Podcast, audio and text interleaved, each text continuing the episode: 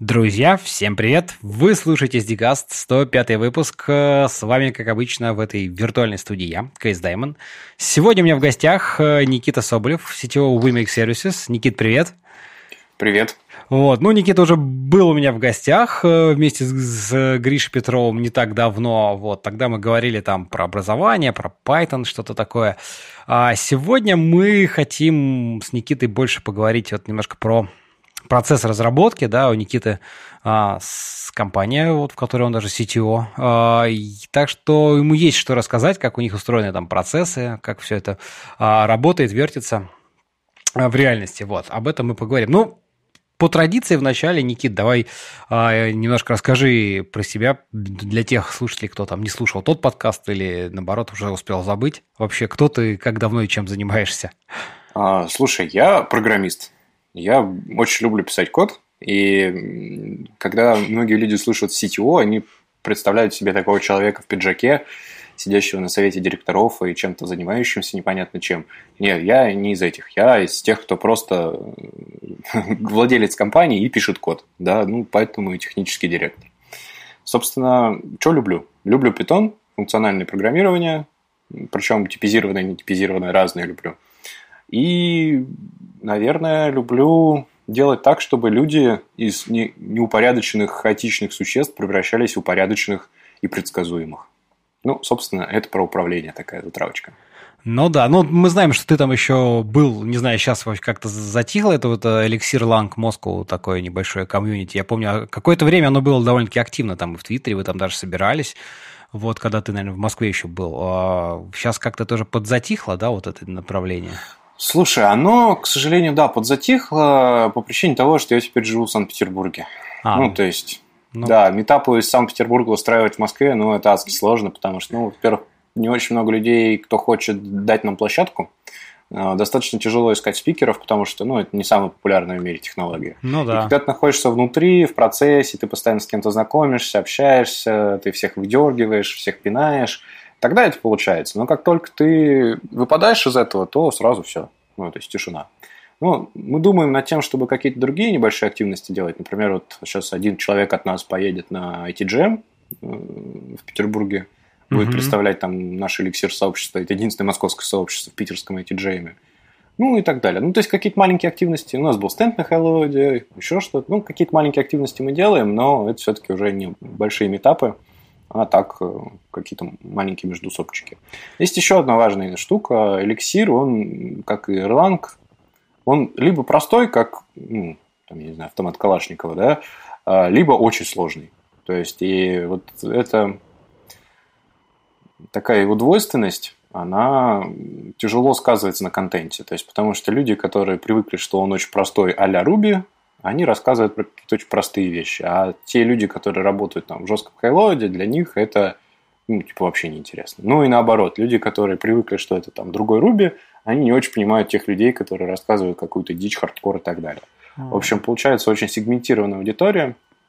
И вот э, попасть с докладом очень тяжело. То есть Слушай, это интересно, не... да, я как-то не, не знал про вот эликсир такого свойства, да, то есть как бы, допустим, взять тот же самый там, ну, питон, который там тебе ближе, да, как-то тут можно, скажем так, найти и докладчиков, и доклады на любой вкус, да, начиная там от э, новичкового такого уровня и заканчивая там каким-то жестким таким, э, в общем, хардкором, да, а тут, видишь, ты говоришь, прям такое достаточно существенная э, пропасть между вот каким-то простым использованием и каким-то супер каких-то навороченными штуками, да, там специфичными очень. Да, и огромная разница в специалистах. То есть э, те, кто приходит из Ruby, они только пробуют этот язык.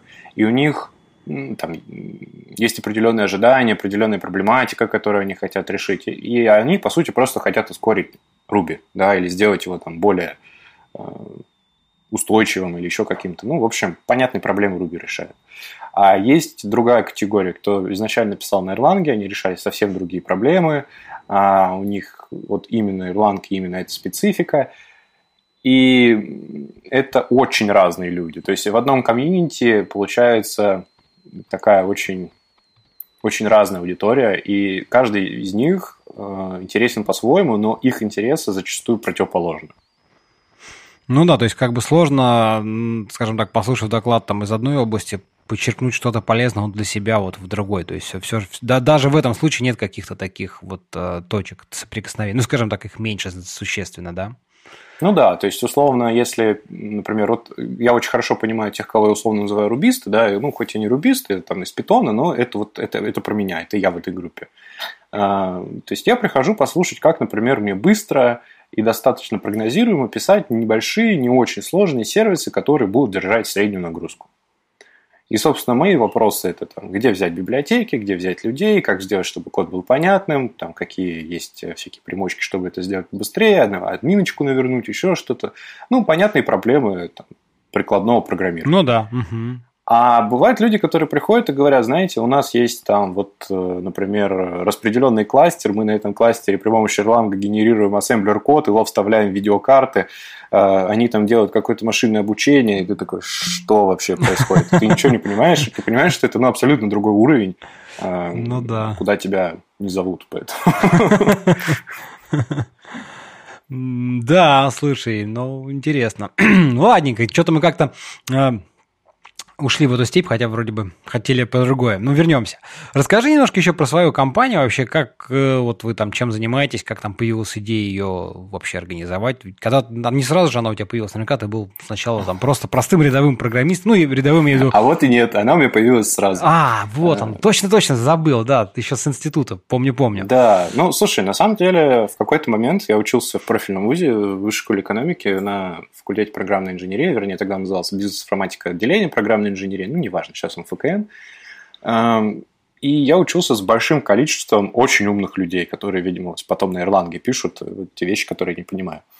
И, собственно, были такие же, как и я, лоботрясы. Но вот с этими лоботрясами на самом деле связана интересная история. Как так получилось, что программирование мне давалось легко, хотя до универа я практически там ничего не делал, ну, в школе у меня был там какой-то два урока Паскаля, но как бы я забыл это как страшный сон. А, и я понял, что мне это дается легко, а многим другим намного тяжелее. И как-то так получилось, что я начал им помогать условно там за чай и, шоколадку, а потом, например, когда я уже учился на втором курсе, я начал помогать первокурсникам за там уже 500 рублей, ну и так далее. И, собственно, ну, написание софта я понимал, что, в принципе, может кормить меня уже прям тогда. Какие-то у меня были маленькие свои проекты, а, участвовал в каком-то количестве проектов, где меня люди, другие люди просили помочь за деньги, за идеи и за все остальное – а вот э, на втором курсе у нас был уже большой собственный проект, написали социальную сеть для слепых на Java, делали вообще все с нуля, кроме текст-то-спич механизма. И, в общем, тогда я окончательно влюбился в разработку, потому что понял, что там много всего интересного, классного. Можно это ну, то есть прям превратить в дело всей жизни. И вот с тех пор я начал более-менее серьезно этим заниматься. Э, потом у меня были разные этапы, когда я думал, что все это фигня, значит, э, фриланс это все очень плохо, и начинал какие-то свои стартапы. И, собственно, вот с этим связано появление компании в том виде, в котором она есть сейчас. Со стартапами вот какая идея. Э, я когда попал во фри, у меня был некоторое время стартап, и я там активно терся.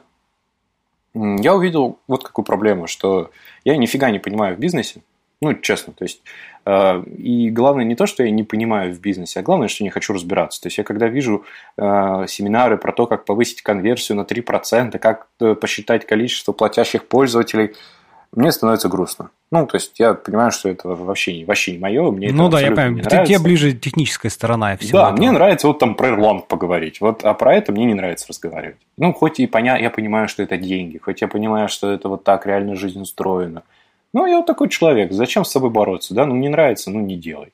Ну, и, собственно, я понял, что вот бизнес это не мое, но зато многие люди, которые там были, они видели, что я могу писать какой-то более-менее нормальный код. Ну, на самом деле, тогда я писал все очень плохо и делал все очень плохо, но тем не менее.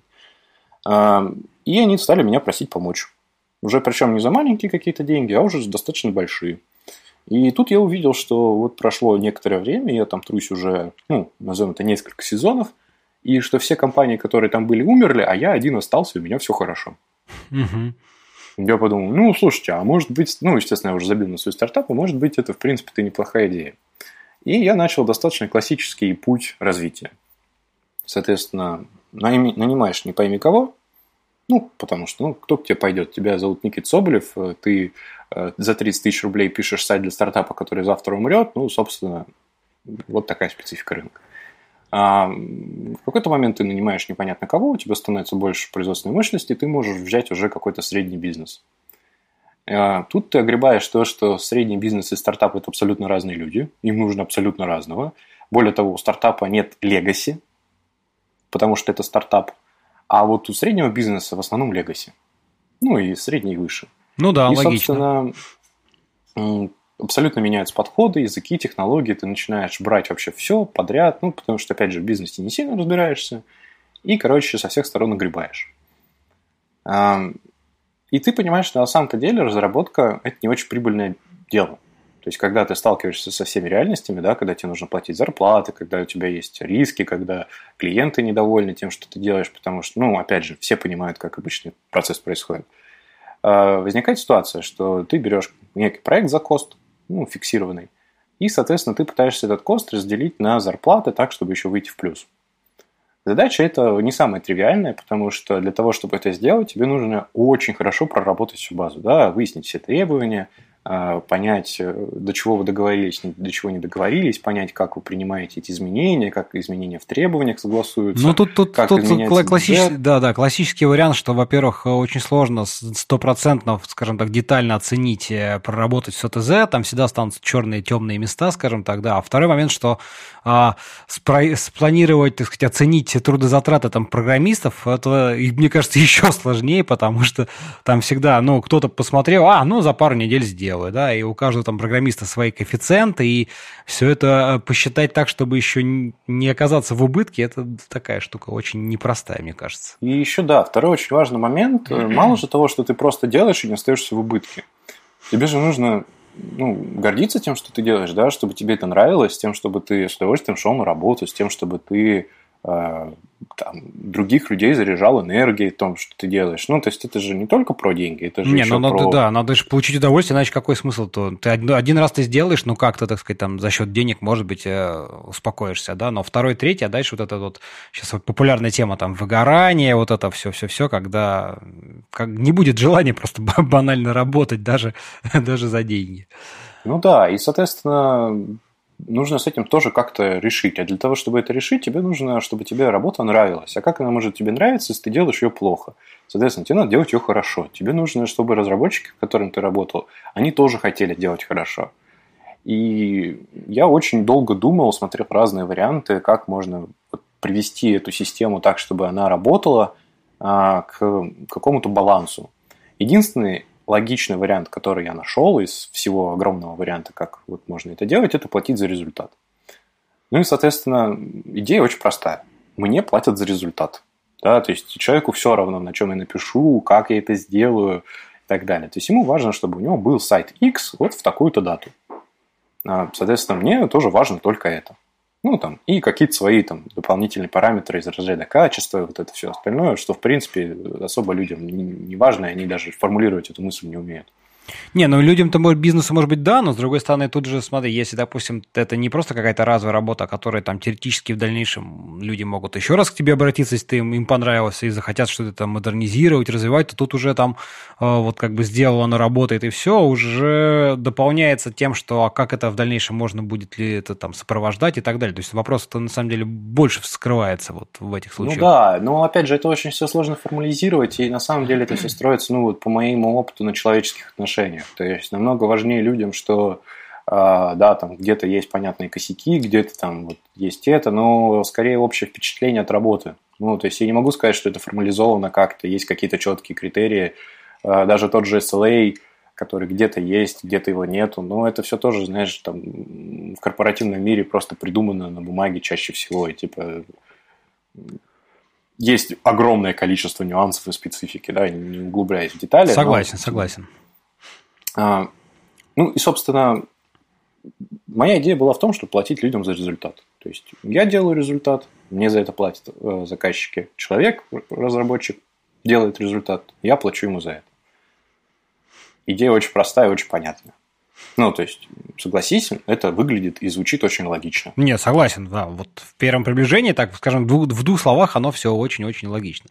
Ну, давай расскажи тогда поподробнее. Ну, кстати говоря, наверное, стоит сказать, что эта штука, методология, ты ее сам, я так понимаю, назвал Repeatable Software Development Process, чтобы как-то, а, да, так, люди понимали вообще, что, о чем мы, как, как в дальнейшем это можно называть весь процесс. А, правильно же, да, я сказал? Совершенно верно. То есть, по сути, методология Э, ну, это как есть общее слово agile, да, а есть там разные варианты методологии Scrum, Kanban и так далее. То есть, ну, эта методология не единственная. То есть, Конечно. есть э, огромное количество разных людей, кто предлагает э, понятную историю. Давайте платить людям за результат их труда.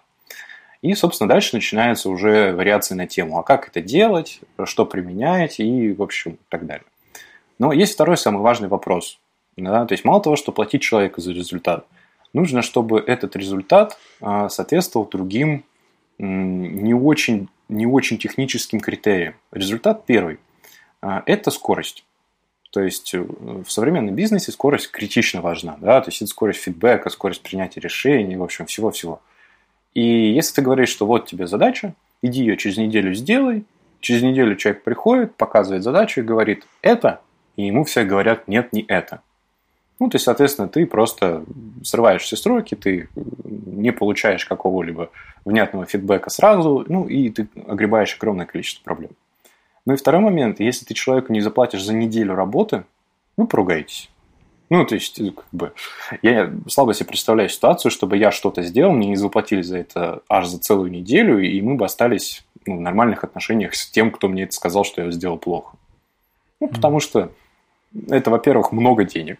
Во-вторых, это ну, такое обесценивание огромного там, труда, который заняло у тебя аж прям 7 рабочих, ну, там, 5 рабочих дней, неважно. Ну да. А, с этим нужно что-то делать. А, естественно, нужно уменьшать размер задачи.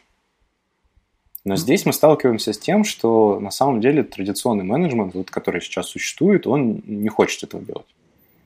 А мы придумываем разные там, story-поинты, а, какие-то другие абстракции для того, чтобы от этой идеи, что задачу нужно разбивать на маленькие понятные шажочки, отойти, для того, чтобы, по их словам, не углубляться в микроменеджмент. То есть а, я очень часто слышу, что когда я говорю, что я делю там, задачи разработчикам на очень маленькие части, а, люди говорят, что это микроменеджмент.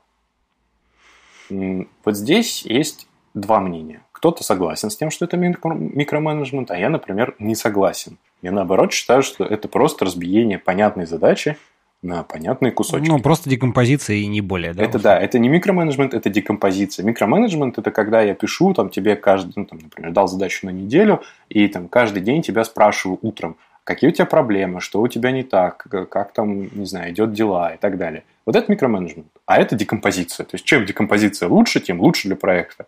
Странно, что с этим кто-то спорит.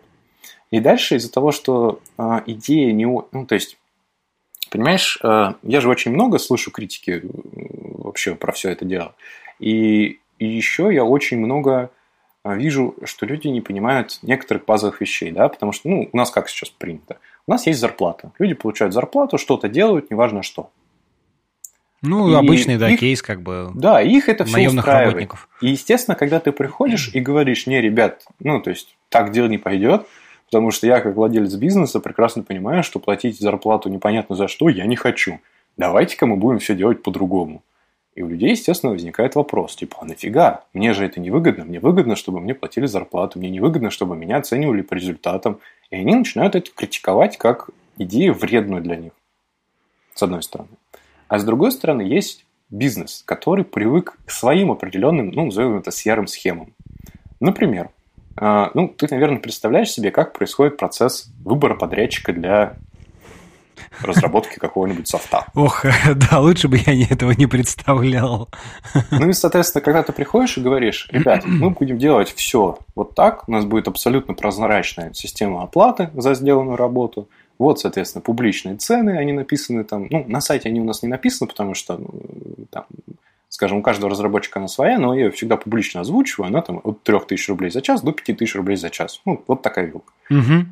Вот у нас, значит, публичные цены, у нас там аудит стоит вот столько, это стоит вот столько, это прямо на сайте написано, соответственно, пожалуйста, давайте работать. Они такие, ну, как-то нам это проблематично. Мы вот забюджетировали вот такую сумму, и вот там нужно что-то, что-то, что-то. И дальше ты начинаешь рассказывать, как можно работать с этим бюджетом. Ну, то есть, что на самом деле им же не нужно в этот бюджет вложить все-все-все. Нужно вложить самое главное, чтобы там начальство показать. А они такие, ну, вообще-то да. Я говорю, ну, давайте думать, как это можно сделать, там, как провести. Потом начинается история, что есть какие-то тендеры, что ты не можешь участвовать в тендере, потому что ты не предлагаешь цену, ты как бы оплачиваешь за результат. А другие люди приходят и говорят, 10 миллионов, приходят третьи говорят, а у нас 50 миллионов, и они все такие, ух, давайте выбирайте из этих. Отлично, отлично, да, да, надо Отлично, брать. вот за 10 миллионов берем, берем. Вот. Ну, то есть, и там доходит до фантастики, что, например, мы работаем над одним и тем же проектом, ну, условно, там, с другой компанией, достаточно известной на рынке. Они делают для одного дела, мы делаем для другого дела. Ну, почему-то так случилось, да, это не моя беда. Угу. И они это делают за 25 миллионов рублей, а мы суммарно сделали за миллион. И я, когда рассказываю эту историю, э, я всегда чувствую себя полным идиотом, который вместо того, чтобы заработать 25 раз больше, заработал 25 раз меньше. Но, тем не менее, эффективность, она вот такая. То есть, она, ну, вот как минимум на этом проекте у нас в 25 раз выше. Я уж молчу про то, что они делают, и там у них... Э, э, я недавно репортил, ну, как недавно, полгода назад репортил, у них был доступ в базу с рутовым доступом прям с окошечка веб-сайта. Ну, прикольно, ну, есть, ничего классно. Вот, вот это они делают за 25 миллионов. Слушай, ну таких историй на самом деле очень много. У меня тоже вот там знакомый э, товарищ, у него там компания, да, и тоже он там, значит, предлагает какие-то озвучивать там, раз, ну, говорит, ребята, вот давайте мы вам сделаем хорошо, вот так и так. Но картина ровно вот сколько лет одна и та же. Ну, заказчик говорит, ой, нет, что-то как-то что-то как-то дороговато, наверное, ну, условно говоря, да, идет, значит, ищет каких-то, другая немножко картина, да, ищет каких-то студентов, которые, значит, там, ну, не студентов, какую-то другую компанию, которая делает дороже, делает плохо, ничего не в итоге не сделала, и они такие приходят, но они уже потратили, соответственно, больше, чем, как бы, этим. Но эти люди знакомые, знакомым жалко платить, условно говоря, 10 миллионов, лучше заплатить 50 э, незнакомым лицам, да, которые тебе ничего не сделают, и ты потом вернешься к этим и попросишь еще за, там, 10 починить то, что не сделали сделали те. Но вот это тоже мне очень, очень ситуация непонятная да, вообще. такое тоже бывает. И, соответственно, э, у нас на рынке вообще есть такая ну, иллюзия о том, что дорого, э, соответственно, делать качественно. Типа, вот если мы сейчас нахерачим непонятно что, и, соответственно, быстро это отдадим, вот это будет, типа, дешево. Эм, и даже недавно я на круглом столе про качество на READ++ конференции такую дискуссию видел и слышал, что сидят уважаемые люди и говорят о том, что делать качественно это типа невыгодно нифига.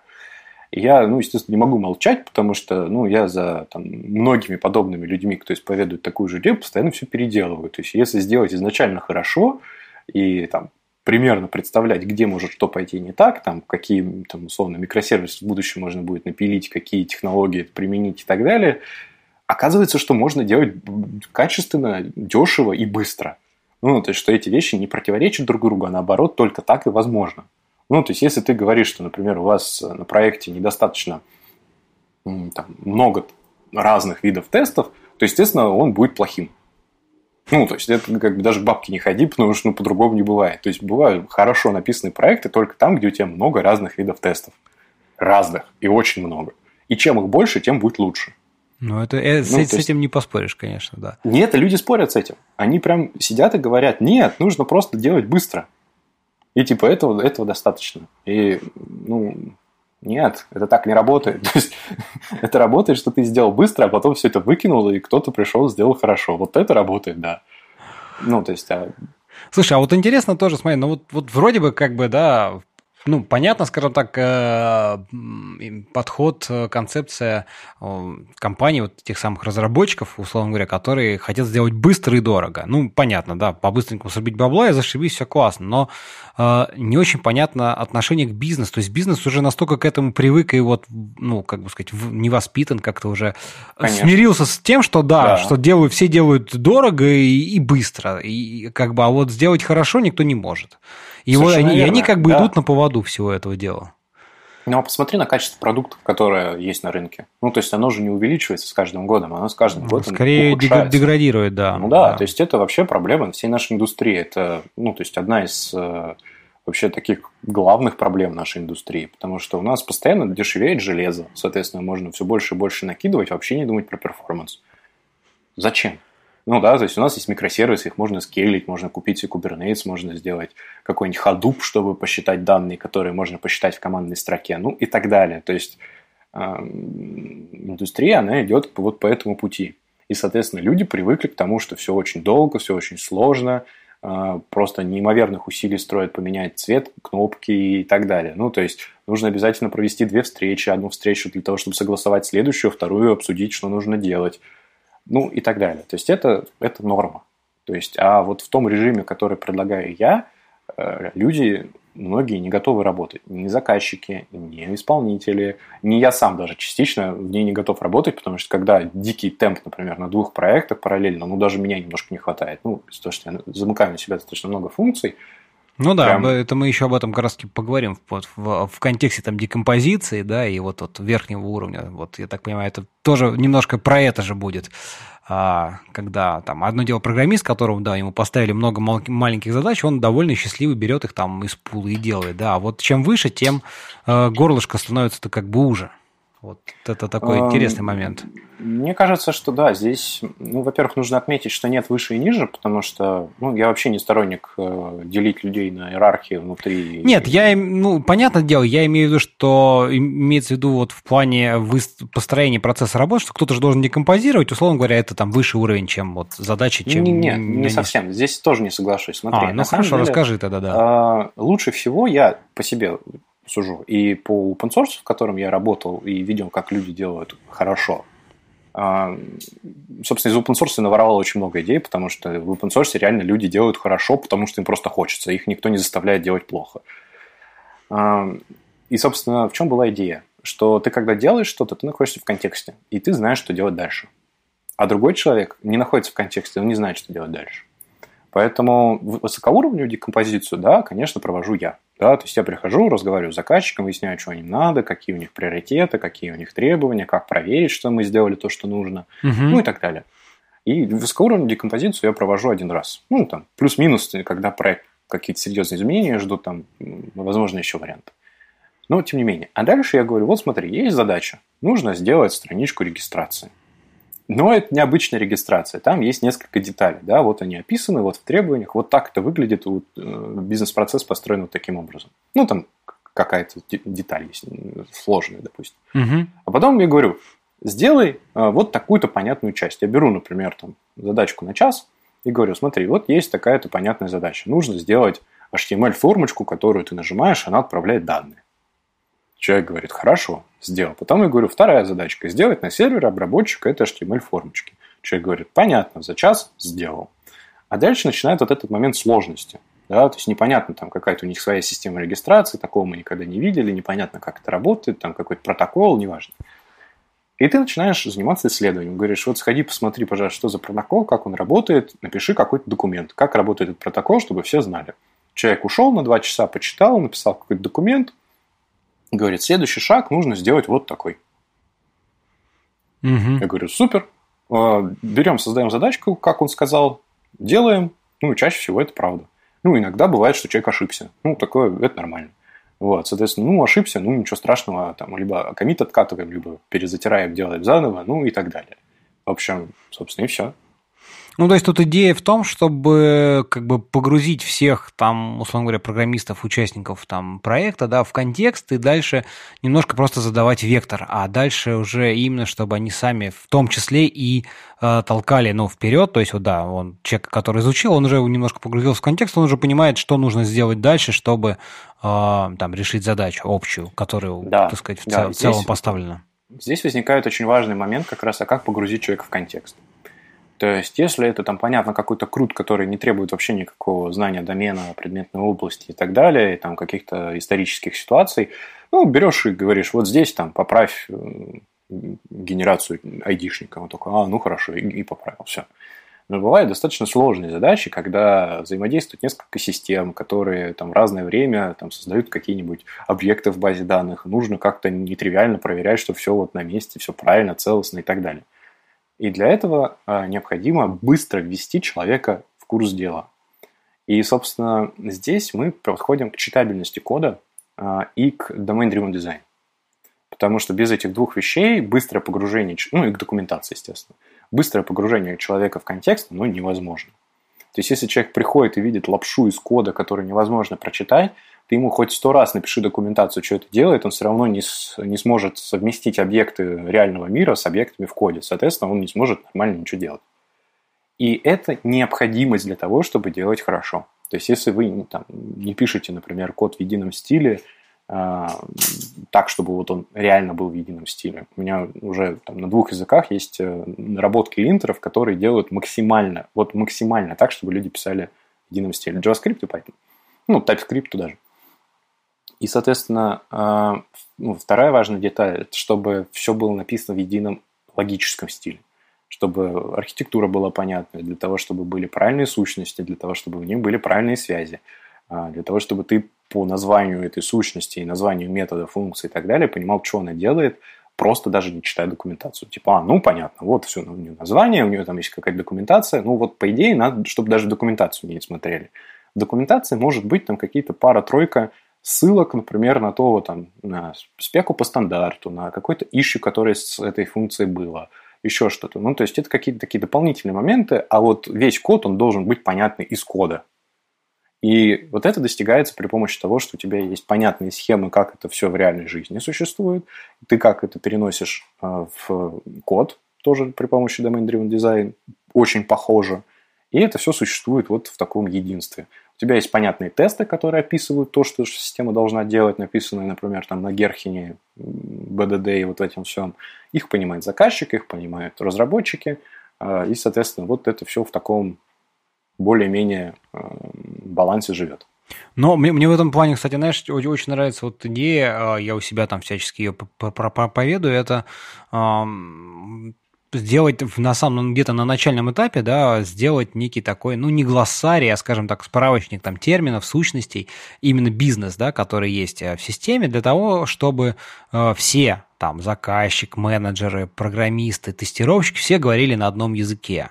Вот, конечно. Вот конечно, очень крутая, очень крутая штука, потому что, например, у меня там, ну, я там, как бы там система безопасности, да, мы делаем, понятно, что штука достаточно специфичная, то есть там какие-нибудь, ну, там, не знаю, камера, датчик, допустим, понятные штуки, а какой-нибудь там регламент, реагирование, ну, такие вещи, которые уже скажем так, вот человек со стороны может трактовать несколько по-разному, да, но я там потратил, значит, не знаю, там, ну, не одну неделю, может быть, даже месяц на то, что просто заставлял бить, бил всех по рукам, там, ну, не по лицу, правда, а, чтобы даже там тестировщики, заводя баг, именно оперировали вот этими терминами, чтобы программисты именно там, читая там баги или там даже разговаривая где-то в разговоре там с тестировщиками, оперировали одними и теми же терминами. И тогда как бы тебе говорят, там, не знаю, регламент, все, вот все люди, которые услышали слово, понимают, что какая сущность за этим стоит. И вот если эту, эту штуку потом как раз-таки, как мне кажется, очень классно переложить на domain driven design именно вот на какие-то объекты и понимать, что вот эти сущности, которые у тебя есть в коде, это на самом деле вот те самые, которые там, значит, э, все понимают, что э, ну, определены в том самом там глоссарии. Получается очень-очень-очень-очень неплохо, все в одном контексте, нет какого-то вот этого недопонимания, скажем так. Да, совершенно верно. То есть вот это прям ровно то, о чем я говорю. То есть э, там есть еще многие всякие хитрости, тонкости. Например, вот тесты БДД это действительно очень важная часть, потому что они помогают тебе э, понять самое главное, да, то есть ты можешь с заказчиком поговорить, написать тест, он его прочитал, понял, говорит, да, это то, и после этого ты этот тест еще перекладываешь ему как критерий приемки, например, показываешь, что смотри, вот ты сказал, вот тест, вот критерий приемки, вот он прошел, зелененький. Этот же тест является документацией к тому коду, который ты пишешь. Ну, то есть потому что в нем описано, что делать-то надо. И, в общем, цикл замыкается, что у тебя есть код, документация, тесты, и это все единое целое. Ну, кстати, вот эта штука от TDD, которая Acceptance э, Test Driven Development, как мне кажется, она сюда тоже довольно-таки так близка и очень хорошо ложится, когда у тебя есть и домен, ну, дизайн да, доменный такой, и именно вот тесты, которые в первую очередь, они понятны заказчику, то есть он, глядя на этот тест, он понимает, что да, это его реальный бизнес, там, процесс, mm-hmm. вот, описан. То есть он видит свои термины, видит свои потоки, ну, то есть вот ему очень привычно, хотя он не, вообще может и не знать, и не должен знать ничего про код и вообще как-то, ну, вот про, да, про и задачи ставить очень удобно. Ты так поговорил с заказчиком. Ну, я с заказчиком напрямую часто коммуницирую, все остальные разработчики крайне редко. А, и, соответственно, я поговорил, мы там в результате родили какой-то один БДД-тест, и я, по сути, пишу просто в задачку БДД-тест, говорю, реализовать. Там, цена 2 часа, все, вперед. Ну да, да. И, и это уже готовая задача. Есть какая-то книжка, есть... забыл, правда, не так давно где-то читал как раз про ТДД, что а, очень удобно именно вот даже при первичной там встрече с заказчиками именно вот а, составлять такие а, ТДДшные какие-то наброски тестов и просто ты показал заказчику по результатам, условно говоря, типа, ну вот вы там просвещались, да, говоришь, ну результат вот мои наброски там, так сказать, каких-то тестов. Они говорят, да, все супер, ты это даешь программистам, программисты, э, реализовав их, сразу ты получаешь уже готовые приемочные, так сказать, э, тесты на сдачу, да, как, как бы, когда mm-hmm. будет все это готово. Ну и плюс э, всем контекст очень-очень сразу будет прям понятен. Короче, советуем всем. Да, у меня есть статья на эту тему. А, я могу поделиться ссылкой потом в комментариях. Не, ну ты ссылочки дашь, мы приложим все в шоу-ноты обязательно. Это само собой. Так, ладно, да, про тесты мы поговорили, да, о, что, в общем, вот важно, про domain driven design. Вот а, давай немножко тогда еще вот продолжи мысль вот этого, что ну, декомпозиция, вот как, как вы вначале вот этот, этот э, домен, так сказать, определяете? То есть она определяет кто-то, ну, в первую очередь ты, поскольку ты общался с заказчиком и как-то представляешь вообще, что там. То есть программисты-то Я, изначально да, этого не знают, конечно Скорректирую, же. да, что домен всегда определяет доменный эксперт. Ну, угу. потому что я чаще всего не являюсь э, экспертом вот в тех вопросах, в которых я работаю. Это, например, логистика, это образование, ну и так далее. То есть я никоим образом к этому не отношусь. Угу. В чем здесь э, ситуация? То есть э, доменный эксперт, он должен как раз быть единственным верным источником информации о том вообще, что происходит в системе. И только с разрешения доменного эксперта вообще возможны какие-то создания терминов, э, создание бизнес-процессов, создание ролей, которые в нем есть и так далее. И это все происходит. У нас есть отдельная услуга, мы ее иногда даже продаем отдельно от разработки, то есть мы делаем требования для других людей. Она называется э, анализ требований. Собственно, мы встречаемся с человеком на 5 дней, крайне плотно, ну, 5-10 дней, это две разные услуги, а, и, соответственно, крайне плотно с ним работаем в течение всех этих 5 дней, постоянно находимся в контакте, и он получает некий артефакт, где описаны его требования, которые вот он прямо сейчас хочет. И там есть вот все, что мы объяснили, да, то есть там есть acceptance тесты, написанные в BTD, там есть диаграммы бизнес-процессов в BPMN, там есть э, приоритизация, ну, то есть, что важно, что не важно. Там есть, соответственно, описание ну, всех ролей, которые есть, всех терминов, какие-то, возможно, наброски экрана или примеры документации копий, которые, ну, примерно нужны. Угу. Ну, в общем, вот все артефакты, которые могут потребоваться. И по этим требованиям реально очень просто работать. Ну, по крайней мере, вот мне по моим требованиям очень просто работать. Другим, кто, кому мы тоже писали, тоже говорят, что это прям очень, очень хорошо, и весь стандарт описан у нас на сайте. То есть его может любой человек использовать, просто вот взять и сделать все то в подготовительном этапе, что делаем мы, и получить себе хорошие требования, которые там на первые две-три недели проекта прям спасают. Ну да, как бы уже сразу максимально быстрый такой старт, а уже потом какие-то там детали, тонкости, ну они там в процессе. А дальше уже, да, в процессе итеративно ты эти требования дорабатываешь. Какие-то отметаешь, какие-то меняешь. Ну, то есть это тоже некий процесс, который нужно тоже устаканить. Сказать, что каждые две недели мы собираемся, обсуждаем вот результат, смотрим, там, переприоритизируем, добавляем, ну, в общем, и так далее. И это работает. Здесь еще есть один важный нюанс. А, я его, на самом деле, своровал достаточно недавно – мне очень понравилась эта идея. Она называется Stop the Line. Я сейчас ее хочу в нашу работу прикрутить. Она спасает вот от какой ситуации. Достаточно часто заказчики приходят и просят новые фичи. И я раньше им с трудом отказывал. Ну, что, потому что я понимал, что у нас накопилось достаточно много тех долга. Ну, как много. Типа неделя тех долго накопилось, например. Угу. Я понимал, что ну, нужно с этим что-то делать. Но у меня не было четкого инструмента для того, чтобы этим процессом руководить. И приходилось все время говорить, нет, ребята, вы знаете, вот тут такая ситуация, я не могу, у нас сейчас нужно порефакторить, вот тут накопилось. Это все звучит достаточно, ну, так, не очень. Ну, для бизнеса не очень весомо, наверное. Да, же. я никак не мог эту проблему решить, потому что, ну, в итоге-то все равно, как бы, я же говорю, что делать. Поэтому, ну, то есть, в итоге я там все равно как-то продавливал, но это было не очень продуктивно. Угу. А тут я своровал идею, которая называется Stop the Line. Что она говорит? Если у вас больше там такого-то количества багов, вы не можете брать себя в работу фичи. Идея очень простая. И, соответственно, ну, у тебя есть бэклог, он, если, например, там 15% багов, соответственно, пока их не станет 5%, ты не можешь брать э, задачку с тегом фичи. Но фишка в том, что у нас бот, да, который управляет разработчиками, который назначает разработчиков на задачи, снимает их с задач, ну и так далее.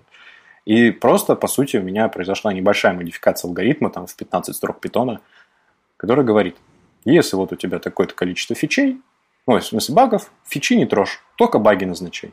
Все проблема решена. То есть теперь ну, технический долг, он просто в принципе не накапливается, потому что баги с определенным приоритетом, все равно, даже если он меньше, чем у фичи, они все равно становятся приоритетнее, чем те фичи, которые есть. И это прям шикарное дополнение, которого прям не хватало. Понятно. Ну, в случае, если, допустим, там все же приходит заказчик и говорит, ребята, ну вот прям вот эта штука, ну, очень нужна, ну, Не, ну конечно. Там ну, руками есть, э, берешь, там назначаешь все. Да. да, да, да. То есть э, ручное управление, оно все равно есть, но такое, знаешь, глобальное управление на высоком уровне, оно как раз снимает с меня вот эту задачу необходимости э, пояснять клиенту, почему нет. То есть я говорю, вот у нас есть бот, он работает по таким-то правилам, собственно, вот это правило, все, то есть это вопрос не ко мне. Согласны? Согласны. Не согласны? Ну, пожалуйста, идите ищите себе других исполнителей, их на рынке куча. Угу. Слушай, ну вот ты в самом начале как раз-таки говорил о том, что вот как бы эффективность, да, что когда там начал уже делать не просто какие-то клепать, значит, там сайтики для по-быстрому раз-раз и в продакшн, а, а уже что-то большое, где там нужно и команды, и что-то, и очень сильно встает вопрос эффективности. Вот расскажи, как э, здесь ты вот э, там бот, ты уже упоминал какие-то слова, да, то есть какие грани вот этого всего процесса, и как ты в процессе, вот там, не знаю, отшлифовывал, автоматизировал, ну, скажем так, повышал в конечном итоге эффективность, продуктивность, да, всего этого процесса? Слушай, я из тех людей, кто любит автоматизировать. То есть есть такая известная история о том, что чтобы что-то автоматизировать, нужно посчитать, соответственно, сколько ты времени потратишь на автоматизацию, сколько это времени тебе выиграет, э, и это автоматизировать. Вот я не из этих людей. Да, то есть для, ну, просто в принципе мне нравится процесс. И поэтому многие инвестиции, которые я делаю в автоматизацию, они не окупятся ну, в ближайшее время. И мне с этим норм.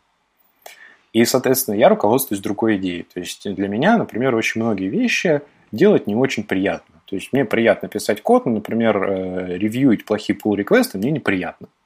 Я хочу себя от этого избавить. И, соответственно, у нас есть огромное количество разных ботов, инструментов, Э, штук, которые автоматизируют те вещи, которые мне неприятны. То есть я иду вот по такой штуке. Мне неприятно что-то делать, я это автоматизирую. Ну, при условии, что это, норм... в принципе, поддается автоматизации. Ну, да? конечно, да. То есть я тоже, естественно, ну, головой это думаю, что, например, если я попрошу человека писать за меня код на условном JavaScript там, ES, ES5, то, ну, как бы бот не сможет это делать. А может, сможет. Никто не знает, до чего боты дошли. Ну и, собственно, идея вот такая. И очень многие вещи, например, я вот очень не люблю платить э, программистам, потому что это сложно. Э, это нужно подписать правильный договор, NDA, потом нужно правильно перевести деньги и так далее. Естественно, я хочу написать бота, который будет это делать за меня. Но я очень часто с этим факаплю, потому что я забываю, я ошибаюсь в рецептах, ну, в рецептах, ну, ты понял, в счетах и так далее. Uh-huh, uh-huh. Но написать бота, который будет правильно переводить деньги программистам, это очень нетривиальная задача, потому что существует огромное количество корнер-кейсов, которые нужно покрыть, а если ты их не покроешь, то люди будут получать неправильные деньги, расстраиваться и так далее. А главное, ну, то есть нужно установить еще какой-то фидбэк, что каждый счет он должен быть осепнут. А, после того, как его осепнули, ты должен его не менять, ну и так далее. Короче, там целый сложный процесс. Ага. И, например, с этим ботом очень тяжело. А, например, бот, который ревьюет pull реквесты на наличие в них, а, не знаю, мата, ну, это дописать там реально, ну, день работы. Ну, то есть, реально, многие люди, например, матерились в pull реквестах Я говорю, мне не нравится это читать, я не хочу. До свидания. То есть, ну, как бы видишь, сразу закрываешь и, типа, открывай новый. Ну, ну да, так написал, вот... ты автоматизировал бот, который, собственно, увидел и сам закрывал и говорил, пиши Да, новый. то есть это как бы, ну, вообще, то есть это решение задачи из разряда, ну, реально день посидеть, поработать, ну, там, в воскресенье, и, и собственно, и все. И таких маленьких-маленьких э, штук очень много. Например, есть бот, который закрывает бранчи, которые никто не пользуется. Ну, ну спустя какое-то они... время, да, тайм тайм-аут? Ну да, то есть они там висят какое-то время, соответственно, ты зашел, такой, ага, последний апдейт неделю назад, до свидания. А, там, есть бот, который проверяет валидацию задачек, что задачка составлена правильно, правильно, что у нее есть все нужные поля, все нужные э, там, лейблы и так далее, что нет конфликтующих лейблов и прочее. Соответственно, ты заходишь, смотришь, что если на задачке есть два лейбла, одна говорит фичер, другая баг, ты такой, ага, что-то не то, ставишь ей, ну, как бы правильные лейблы. Ну и так далее. То есть э, это тоже я делал руками, потому что ну, человек сначала создал фичу, потом поставил, что это баг, забыл, ну, как бы куда, не, куда без этого. Угу. И, собственно, вот такие маленькие автоматизации, они позволяют построить прочный базис. Что мне уже об этом во всем думать вообще не надо. То есть вот очень многие вещи, которые обсуждают на конференциях, которые там через мотивацию и так далее решаются, они просто в принципе не нужны, если у тебя есть нормальная автоматизация. Интересная, интересная мысль. Но вот я себя, знаешь, как бы пока слушаю, да, вот э, интересно вот эти, что ты маленькие кирпичики составляющие, вот где-то как-то э, так, ну, подкручиваешь, шлифовываешь, да, они становятся лучше, а вот э, как-то как, так если откинуться на спинку кресла, как это все потом складывается вот в единую картину, то есть вот, но вроде бы как бы здесь проблем вроде как и нет, ну, оно, ну, что, там стало лучше, тут стало лучше, да, но вот э, как в целом-то вот понять вектор, что да, здесь мы отшлифуем, станет чуть-чуть лучше, а, там, ну, приоритизация какая-то, во-первых, что там надо важнее, какие вот, например, если говорить, да, вот из твоего опыта того, что ты уже автоматизировал, какие-то маленькие вот эти там процессы, которые тебе там не нравились, там, pull реквесты там, мат, я не знаю, там, а, линтеры, которые мы еще так не упоминали, но вскользь уже понятно, что, да, там, которые там код, код стайл у тебя проверяет. Вот какие из всего этого многообразия там автоматизированных кирпичиков тебе кажутся такие вот наиболее важные? То есть с чего начать, допустим, если у кого-то там вообще ничего еще не автоматизировано? То, Слушай, что, ну, как... А, это очень хороший вопрос. И на самом деле я сейчас немножко начну издалека. А, вот, а помнишь, я вначале упоминал разницу, что есть agile, а есть Scrum и Kanban? Угу. Да? То есть это как бы идея одна, а реализации куча. Да, да, да, конечно. Вот здесь, собственно, идея такая же, что вот у меня есть такая реализация. Вот, вот, вот прям такая, да, все можно скачать, поставить условно и получить то же самое, что у нас, ну там плюс-минус. А, но дело в том, что у всех очень разные задачи. То есть и такого второго человека, как я, вряд ли найдешь, потому что у меня есть там определенные вот штуки, которые мне нравятся. Мне нравится работать с хорошим кодом. Кому-то, в принципе, пофиг, ему надо, чтобы деньги зарабатывались, ну, там, при достаточно качественном уровне кода.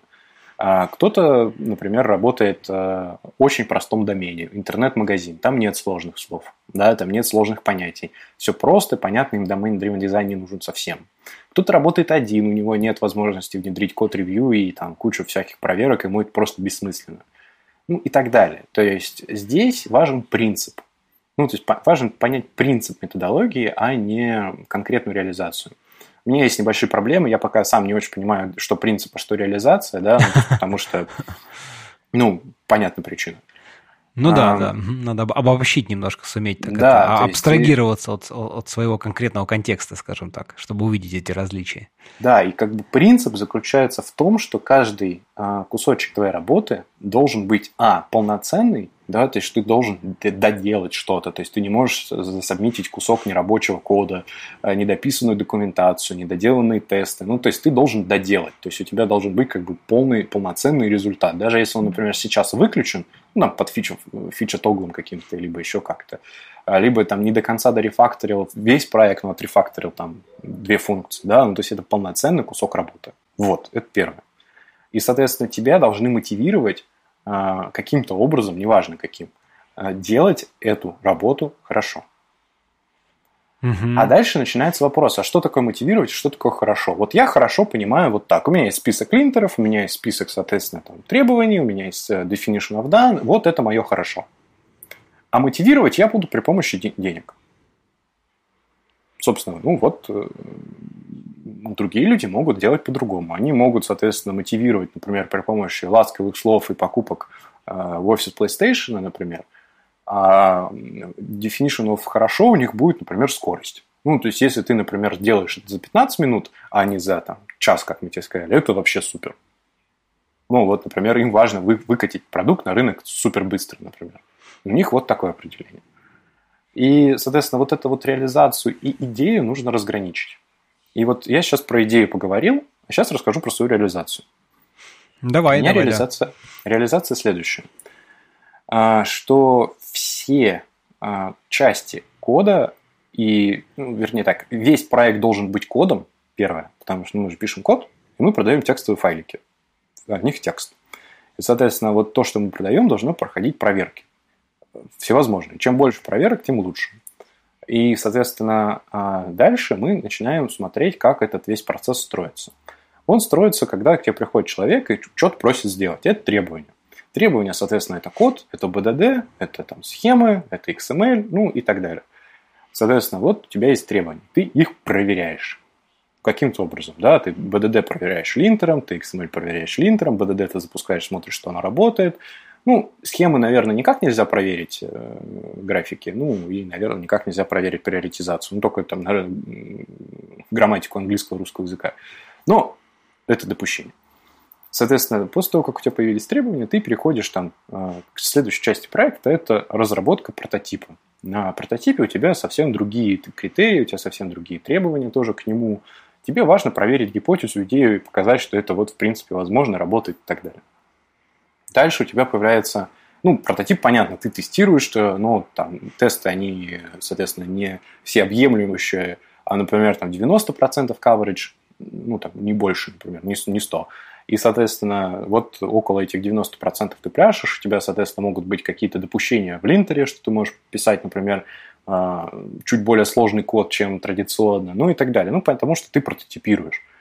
Важно, да, то есть у меня по словам прототипирование не является, что написать ну, непонятно что, потом это выбросить, да, это должно быть стать основой твоего будущего продукта. Оно может быть чуть хуже, потому что тебе важнее скорость и фидбэк, но оно должно быть все равно очень приемлемым. Ты определяешь, что такое приемлемо, чуть снижая требования к проду, и, соответственно, делаешь в таком стиле. Так, ладно, хорошо, дальше. Потом, соответственно, когда ты прототипируешь, ты, скорее всего, один. Ну, сложно прототипировать вдвоем. Ну, то есть, можно, если это фронт и бэк, но вообще достаточно тяжело. А после этого ты начинаешь понимать, а тебе нужно людьми управлять как-то. Как ты будешь это делать? Задачи маленькие. Руками ты их назначать все время не сможешь. Ну, потому что у тебя будет все время тормозиться, где-то кто-то что-то затупил, не понял, не ответил, э, ушел. И еще очень важный момент, мы же работаем только с удаленщиками, да, у нас нет офиса, нет там, какой-то команды, компании, в общем, и так далее. Мы работаем с удаленщиком. Любой человек, кто пришел, может с нами поработать, в принципе. То есть у меня есть такой принцип найма, что, в принципе, если ты написал, ну, типа, не совсем отвратительное маленькое тестовое задание там, на час, ну, там, кнопочку нужно сделать, войти через GitHub, показать список репозиториев. Угу. Вот если ты не совсем отвратительно это сделал, то ты можешь с нами поработать. Потому что я же тебе заплачу за результат. Да, как бы я не умею оценивать программистов, и все люди, которые я знаю, тоже не умеют это делать. Многие дуют щеки и говорят, я умею, у нас там 10 часов собеседования и так далее. Я говорю, прекрасно. Ну, наверное, вы строите космические корабли. Если бы я строил космический корабль, я бы там 100 часов собеседовал. Но я же не, не, не строю космические корабли, я делаю сайты. Ну, там, так или иначе. И я могу принять, что огромное количество людей умеет их делать. Поэтому мне абсолютно не важно все остальное. Вот человек э, пришел, он говорит, что я смогу, вот список технологий я их знаю, делай. Не может, не делается, ну, извините. Может, делается, супер, у меня нет вопросов. Мне, в принципе, все равно на все остальное. И этими людьми нужно как-то управлять. А они, ну, достаточно неуправляемы, потому что сегодня я хочу работать, завтра не хочу работать. Это как в open source. Да, то есть у меня достаточно большой бэкграунд в open source, я прекрасно представляю, как это выглядит. Сегодня человек мейнтейнит библиотеку, завтра не мейнтейнит, послезавтра снова мейнтейнит. Ну, так и здесь. То есть э, у тебя какой-то ритм, который у человека свой собственный, и ты должен к нему подстроиться. Потому что когда ты говоришь, что удаленщик должен подстроиться под тебя – ну, ты немножко не понимаешь специфику удаленки, потому что он сегодня подстроился, завтра подстроился, завтра, послезавтра написал, что извини, я ушел в другое место. И вот этими достаточно неуправляемыми людьми нужно управлять. Как? Вопрос ну, к человеку. Мы сделали бота, который называется Кира.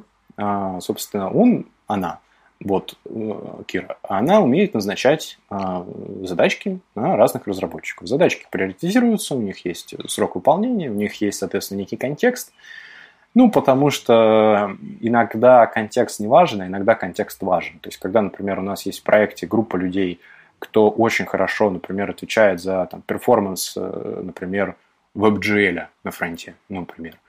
То вот э, эти задачки назначаются на них. Если какие-то есть люди, которые умеют там, делать pixel perfect, эти задачки назначаются на них. Да? То есть... но, для, но для этого ты при декомпозиции эти задачки так или иначе должен как-то там, не знаю, там, ну, лейблами, там, тегами. Конечно, да. И мы, собственно, там скоп, да, и вот лейблами указываем. Это такое недавнее нововведение, потому что до этого так или иначе мы этим не пользовались, но оказалось, что это нужно. То есть я сторонник идеи, что люди должны быть э, профессионалами во всех областях, с которыми они работают, да, то есть там деление человека на фронтендер, бэкендер, оно ну, настолько условное, что даже говорить про это смешно.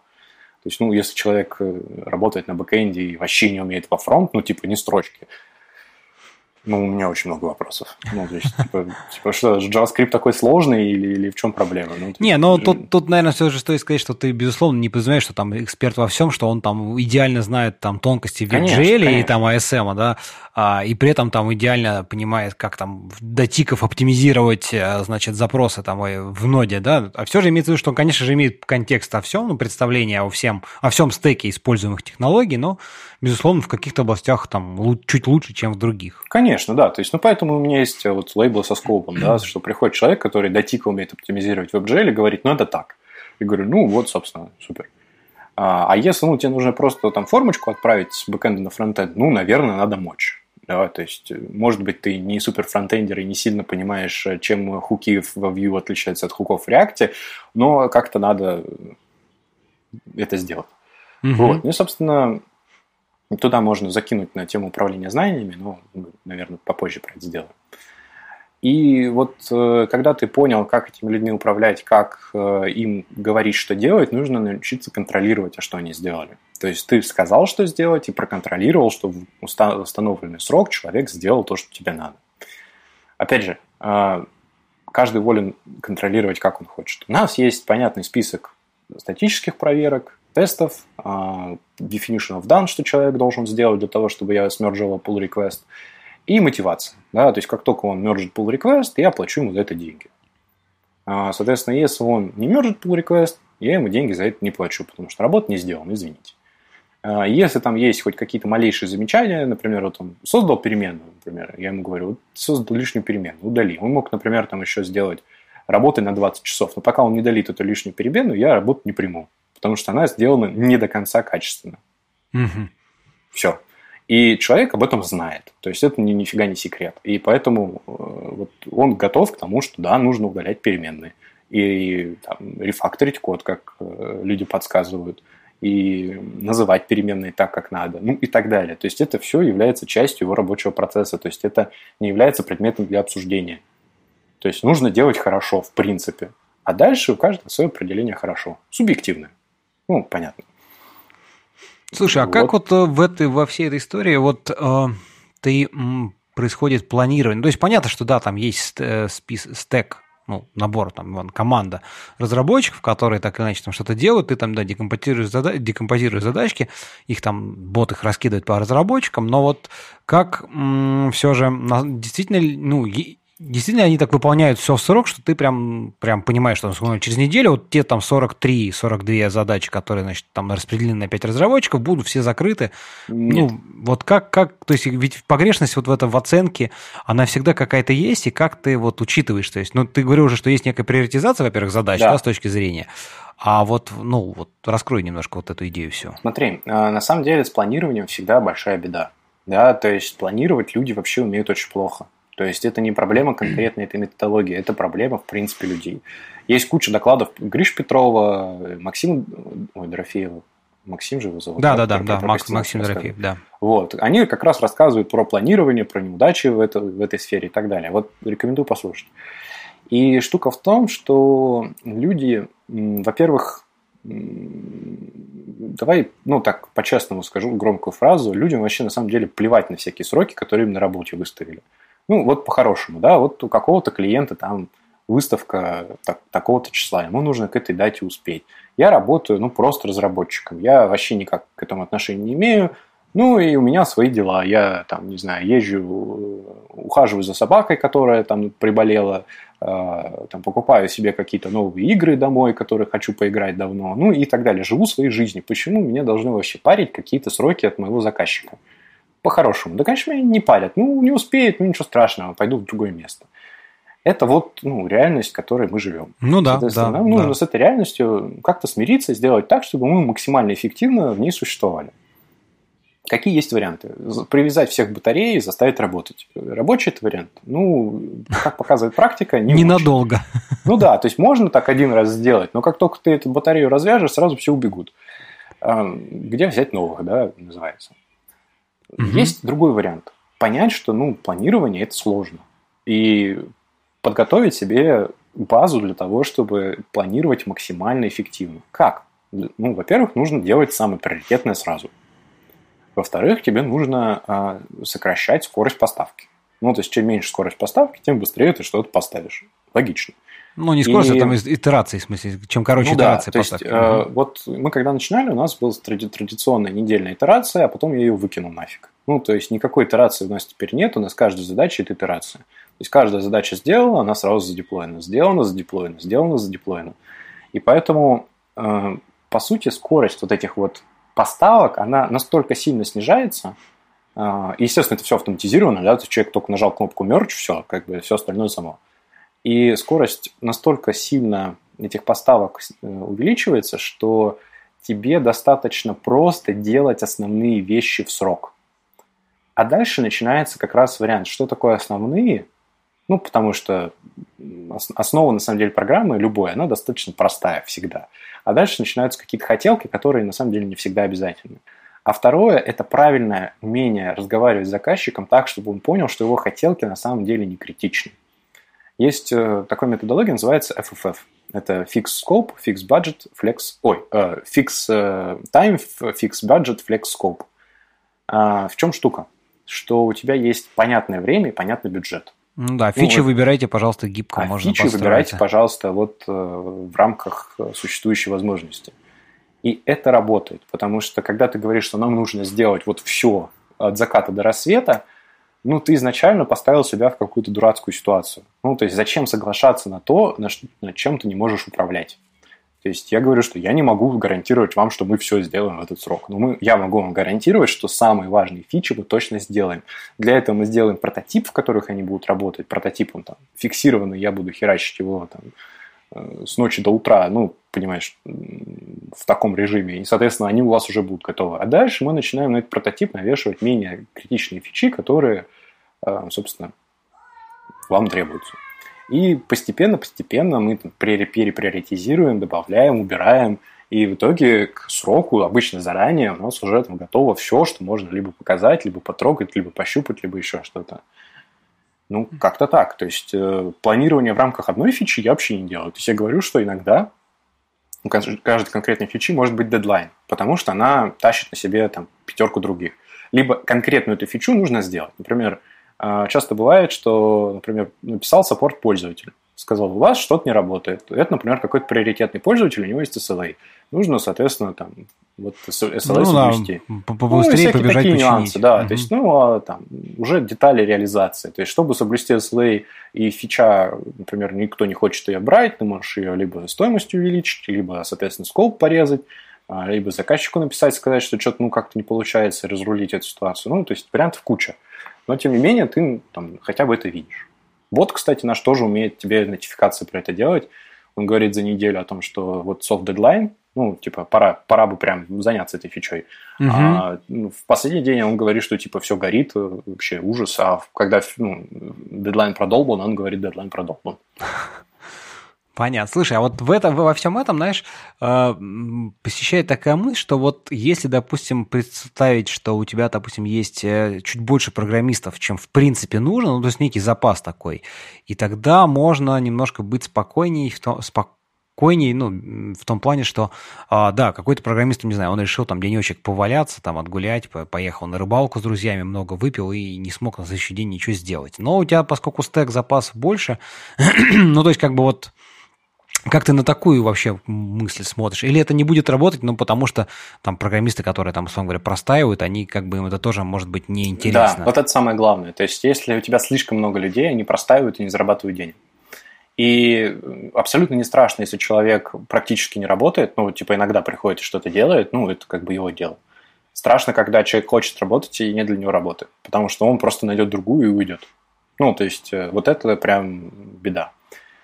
А, поэтому, ну, я реально с этим достаточно часто сталкиваюсь, потому что, ну, у нас проекты не супер много, и бывает такое, что бывает, э, когда много работы, а бывает, когда, ну, некий провал. И вот mm-hmm. в этот провал мы прям бедуем. Ну, потому что работу надо придумывать, а придумывать ее неоткуда. Вот. Ну, ну как бы ее надо мало того, что придумать, за нее же еще придется и заплатить, как бы, поэтому... Ну да, то есть, ну, вот иногда вещи. мы с заказчиками вместе сидим, придумываем, я говорю, ну, понимаете, типа, если мы хотим продолжать, и мы, типа, я сейчас не, не хочу искать новый проект, то нужно придумать мне работу. Ну, чтобы что-то uh-huh. сделать, там, рефакторить что-то, там, подготовить там, к каким-то будущим изменениям. Ну, то есть, давайте придумаем что-то, что нам принесет пользу. Типа, мне сейчас, а вам в будущем. Угу. Ну, многие соглашаются, потому что это ну, всегда имеет какой-то финальный результат. То есть мы не просто будем что-то делать, а мы что-то сделаем, ну вот, которое можно пощупать и там, показать, э, ну и так далее. Ну да, проблемы с людьми определенно существуют. Во-первых, я сторонник идеи о том, что в принципе все люди свободные и никто не должен никому ничего. То есть э, я не сторонник того, что кто-то должен куда-то приходить, перед кем-то отчитываться и так далее. Хочешь работай, не хочешь не работай, дело твое. Ну, ты, ты взрослый, свободный человек, который сам принимает все решения. И главное, я не имею никакого морального права тебе приказывать, что-то навязывать, заставлять тебя это делать и так далее. Я вообще кто? То есть я просто чувак, который берет деньги у заказчиков и отдает их тебе, ну как бы, а что вдруг ты должен меня слушать? Слушай, ну это как бы здорово, классно, да, что с одной стороны ты там не, не навязываешь, не заставляешь, но с другой стороны вот интересно, а как ты, э, чем, ну то есть вот тут мы больше подходим, наверное, к вопросу там какой-то мотивации, а удержании, да, то есть чем ты э, влияешь на разработчиков в том плане, чтобы они, тем не менее, там в какой-то момент не сказали, ой, нашел новую работу, слушай, я вот последнюю доделал, это там свою двухчасовую таску, и типа спасибо, до свидания.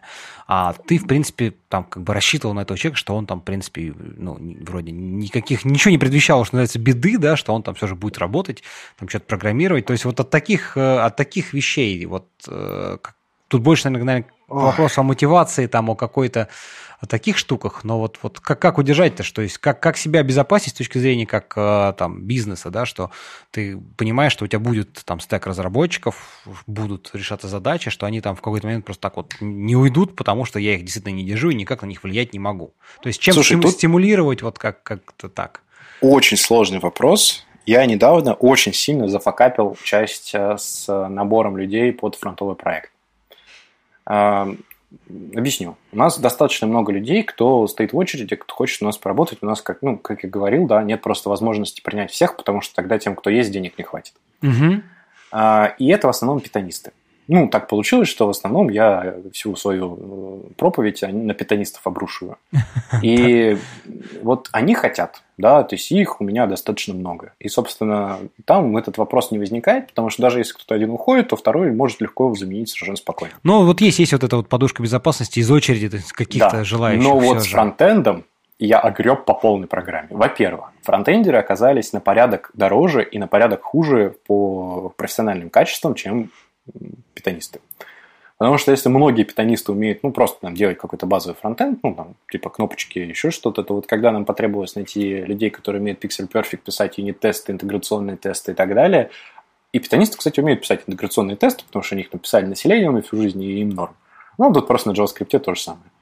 Uh-huh. То вот я очень сильно огреб. То есть я вообще не ожидал, что ну, я так огребу. Ну, то есть, потому что вот прям не, не, всегда же не ждешь, откуда прилетит. И тут прям прилетело, потому что нужно было именно фронт, то есть там вообще не было питона от слова совсем. И там нужно было именно анимашки, тени, градиенты, вот это все прям красивенько-красивенько. И нет людей вообще. То есть, а специфика какая еще, что те, кто есть, они даже пришли, делали хорошо, но им получалось очень мало денег, потому что задача, ну, я оценивал, ну, типа, сделать кнопочку час. Ну, вот они пришли, заработали за свой час. Типа такие, ну, окей. И практически все ушли. Ну, то есть, потому что это не то же самое, что, например, иметь там понятный проект с достаточно сложным бэкэндом, с достаточно сложной логикой, который постоянно меняются требования, добавляется интеграция и так далее. То есть это совсем не то же самое. И вот э, я понял, что есть еще о чем подумать. То есть у меня пока нет э, какого-то постмортема после вот этой ситуации, да, то есть я просто вот в ней недавно оказался, угу. но проблемы вот такие возникают и могут возникать, потому что, ну, опять же, если там средний питанист зарабатывает достаточно денег э, в неделю, ну, там, мы просто платим раз в неделю, чтобы не париться по поводу там, другой работы. Либо он может там, спокойно совмещать еще с каким-то вторым проектом и там, тоже нормально себя чувствовать, то фронтендеры зарабатывали очень мало. И, естественно, им этого не хватало. Ну, то есть тут как бы вопрос самой главной мотивации, я это называю там мотивационная гигиена, да, то есть если у тебя нет денег вообще, то есть ты даже можешь, в принципе, даже не рассматривать, не слышать, что дальше. Ну, потому что тебе нужно кормить семью, тебе ну, нужно... Ну, понятное дело, конечно, да. Да, то есть тебе нужно сначала базис денег, а дальше начинаются надстройки, которые на этом базисе строятся. У меня надстройки следующие. Это то, что люблю я. Первое, я люблю писать хороший код, я люблю места, где это ценят. На самом деле, как мы поняли по первой части, таких мест не очень много. И многие люди, наоборот, говорят, а я вот не взял там романтика на работу, потому что он пишет нам слишком хорошо и так далее. Вот мы таких берем. И более того, мы с такими хорошо работаем, потому что они тоже понимают. Главное, чтобы романтики сошлись. Бывает такое, что романтики не сходятся. Ну а да, вот, да, может быть, немножко они в разных плоскостях и ну, не пересекаются. Да, то есть, опять же, то есть это индивидуально. То есть это, ну, как бы все-таки мы просим единомышленников примыкать к нам, а не стараемся подстроиться под единомышленников. Угу. Ну, благо мы для этого делаем открытые инструменты, чтобы люди заранее могли знать, как и что мы делаем. Поэтому то есть, тут такая ситуация, что человек может убирать заранее. Вот. И после этого, да, то есть после того, как мы поняли, что есть базис денег, есть желание писать хороший код, э, накладывается третий понятный процесс управления. Я вот как, э, скажем, лицо из бизнеса, да, очень часто прихожу на какие-то бессмысленные встречи, а, трачу кучу времени, ну и так далее. Мне это не нравится. Мне очень нравится, как это в разработке. Я открыл, мне задачки. Я их сделал, мне сделали ревью, супер. Красота. Больше вообще ничего. То есть я ни с кем не коммуницирую, ничего не делаю. А, я просто работаю. То есть вот я как open source пишу, точно так же я пишу рабочий код. Только open source под лицензией MIT, а этот под закрытой лицензией. Все. То есть разницы никакой. И поэтому то есть у меня что пиление open source, что пиление рабочего кода, оно не отличается. И это мне нравится. То есть мне нравится, как люди коммуницируют open source, и мне нравится, как люди коммуницируют на работе. Вот это того, чего я хочу добиться, чтобы многие задумались о том, что вообще-то можно поменять способы общения и сделать их более эффективными. Mm-hmm. Ну да, слушай, интересно, мысль, мысль про то, чтобы вот выставить эти процессы так, как они там кому-то понятны где-то в каких-то других областях. Ну, в первую очередь, там мы говорим про open source, да. Там никто тебя не принуждает, не заставляет, и, в общем, делаешь, пишешь код, там, заливаешь там тесты и всякое такое, общаешься, а ты как бы вот эту же идеологию пропагандируешь и в коммерческой разработке, насколько, ну, если да. так вот обобщить все это дело. Слушай, а давай еще, еще, знаешь, еще, мне кажется, тему, которую немножко так не затронули, но которую хочется все же обсудить, это вот э, вопрос там про технологии, потому что про технологии сейчас немножко поясню в каком плане, что а, там, ты говорил, стартапы, да, берешь, там ничего нету, есть легаси, да, большие проекты, где есть легаси. Вот тут интересный вопрос э, тоже а, в плане как внедрять э, там новые какие-то интересные штуки, которые, ну, все программисты любят так или иначе когда-то внедрять, там, пощупать какие-то новые там уж фреймворки, технологии, да, еще штуки. Расскажи, как э, ты у себя вот э, выстраиваешь этот процесс, когда на каком-то проекте где-то, ну, где можно что-то новое пощупать, или когда кто-то из там программистов предлагает какую-то новую технологию. Потому что это всегда штука такая не очень простая, в том плане, что оно вроде бы как хочется, но и надо пощупать, имеет ли оно там право на жизнь, да, а кто его дальше будет сопровождать, какие-то есть там бизнес, бизнес-риски в том плане, что а если там разработчики, а не, так сказать, уже созревшая ли технология. Ну, у многих крупных компаний есть такие штуки, которые называются техрадар, да, там всякие Ламода, uh-huh что там, в общем, эти самые, и откуда там это Авито, по-моему, тоже там Авито есть. есть, да, да, да, да, да, вот. Ну, у них, понятно, у них там огромные компании, там сотни человек разработчиков, там миллион отделов, и они там пытаются все это там, у них это долго такой, ну, долгоиграющая штука, да, а расскажи вот, как в таком вот в вашей Слушай, компании у нас попроще. Да, вот а, у нас попроще. У нас есть вещи, которые нельзя менять, есть вещи, которые можно. Нельзя менять стек. То есть ты не можешь прийти и написать, а вот у вас питанист, давайте все писать на PHP. Ну, то есть это как бы заранее обречено на провал, да? То есть даже Нет, ну это, там... это, это супер кардинально. Тут с, с этим более-менее понятно, да, что если у тебя уже есть как бы команда, ну, заставить всех там питонистов быстренько либо переучиться, либо выкинуть, там, уволить, условно говоря, всех питонистов, найти ровно столько же там PHP-разработчиков, но это, да, да это, ну, это да, мы отметаем сразу. Интереснее и в рамках контекста, и в рамках конкретной технологии, да, там, стека. Тут же тоже а, много вариантов. Вот. А дальше есть очень простой, понятный процесс. Вот, собственно, я надеюсь, надеюсь, что в ближайшем будущем э, я выступлю с докладом, который называется «Софт-скиллы не нужны, а нужны правильные процессы». А, ну, то есть для меня вопрос принесения новой технологии важен. Ну, потому что я люблю приносить новые технологии. Ну, то есть я вообще там очень многие технологии притащил, когда они еще были там, в зачаточном состоянии и очень долго с ними огребал, но мне это нравится. И я хочу другим людям дать такую же возможность. Ну, потому что я понимаю, что если люди работают э, со мной в одинаковом там, информационном пространстве, они примерно того же хотят. И, собственно, у нас есть э, для этого две возможности описаны. Первое – создать э, фича, задачку и сказать, я хочу новую технологию. Вот она, вот, соответственно, ее плюсы, вот документация, оцените, пожалуйста, сколько это будет по времени. И дальше уже там, из разряда, сколько есть свободных ресурсов на это, э, какова ее важность, какова ее ценность. Э, возможно, ее можно добавить, например, не только в этот проект, а вообще во все проекты, которые мы делаем. Если это какой-то новый линтер или там новая какая-то штука для улучшения качества, новые типы тестов, еще что-то. Ну, то есть это, возможно, мы там на уровне компании это возьмем. А может быть, на уровне проекта. Ему конкретно нужно, например, там линтить э, какие-то специфические файлы и больше ничего. А, и, соответственно, второй вариант – это когда человек уже что-то сделал, он понял, что, ну, как бы есть возможность улучшить, и он пишет, там, формочка фидбэка есть после каждого pull реквеста расскажи про, там, свои впечатления, поделись, там, какими-то мыслями, эмоциями, и что можно улучшить. И человек может написать туда, можно улучшить, взять вот эту библиотеку и сделать, типа, лучше. Давайте подумаем об этом. Мы такие, ага, ну, в итоге все равно создаем задачку, и, соответственно, также все это работает. Mm-hmm. Вот и все. Просто ну, см... угу. Давай, давай. Не, ну то есть э, сложные большие технологии типа языки, платформы и так далее менять нельзя, например, но там где-то отказаться от докера можно. Ну, то есть, например, как-то так.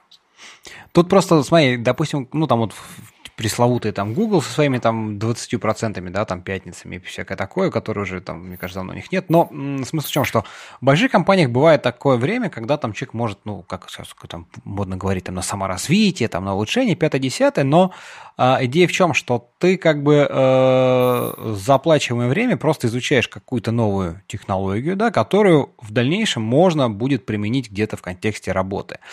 А вот здесь у тебя, смотри, у тебя есть проекты, где как бы таски, задачки, и это задачки именно, ну, которые позволяют тебе проект в конечном итоге реализовать. Они там оценены, трудозатраты, их программисты делают, все супер, вот мы, условно говоря, там используете какой-нибудь там ORM, Django, ну, дай бог. Вот. И вот все вроде бы хорошо, но тут как бы... Django ORM-то мы как раз и используем. Да.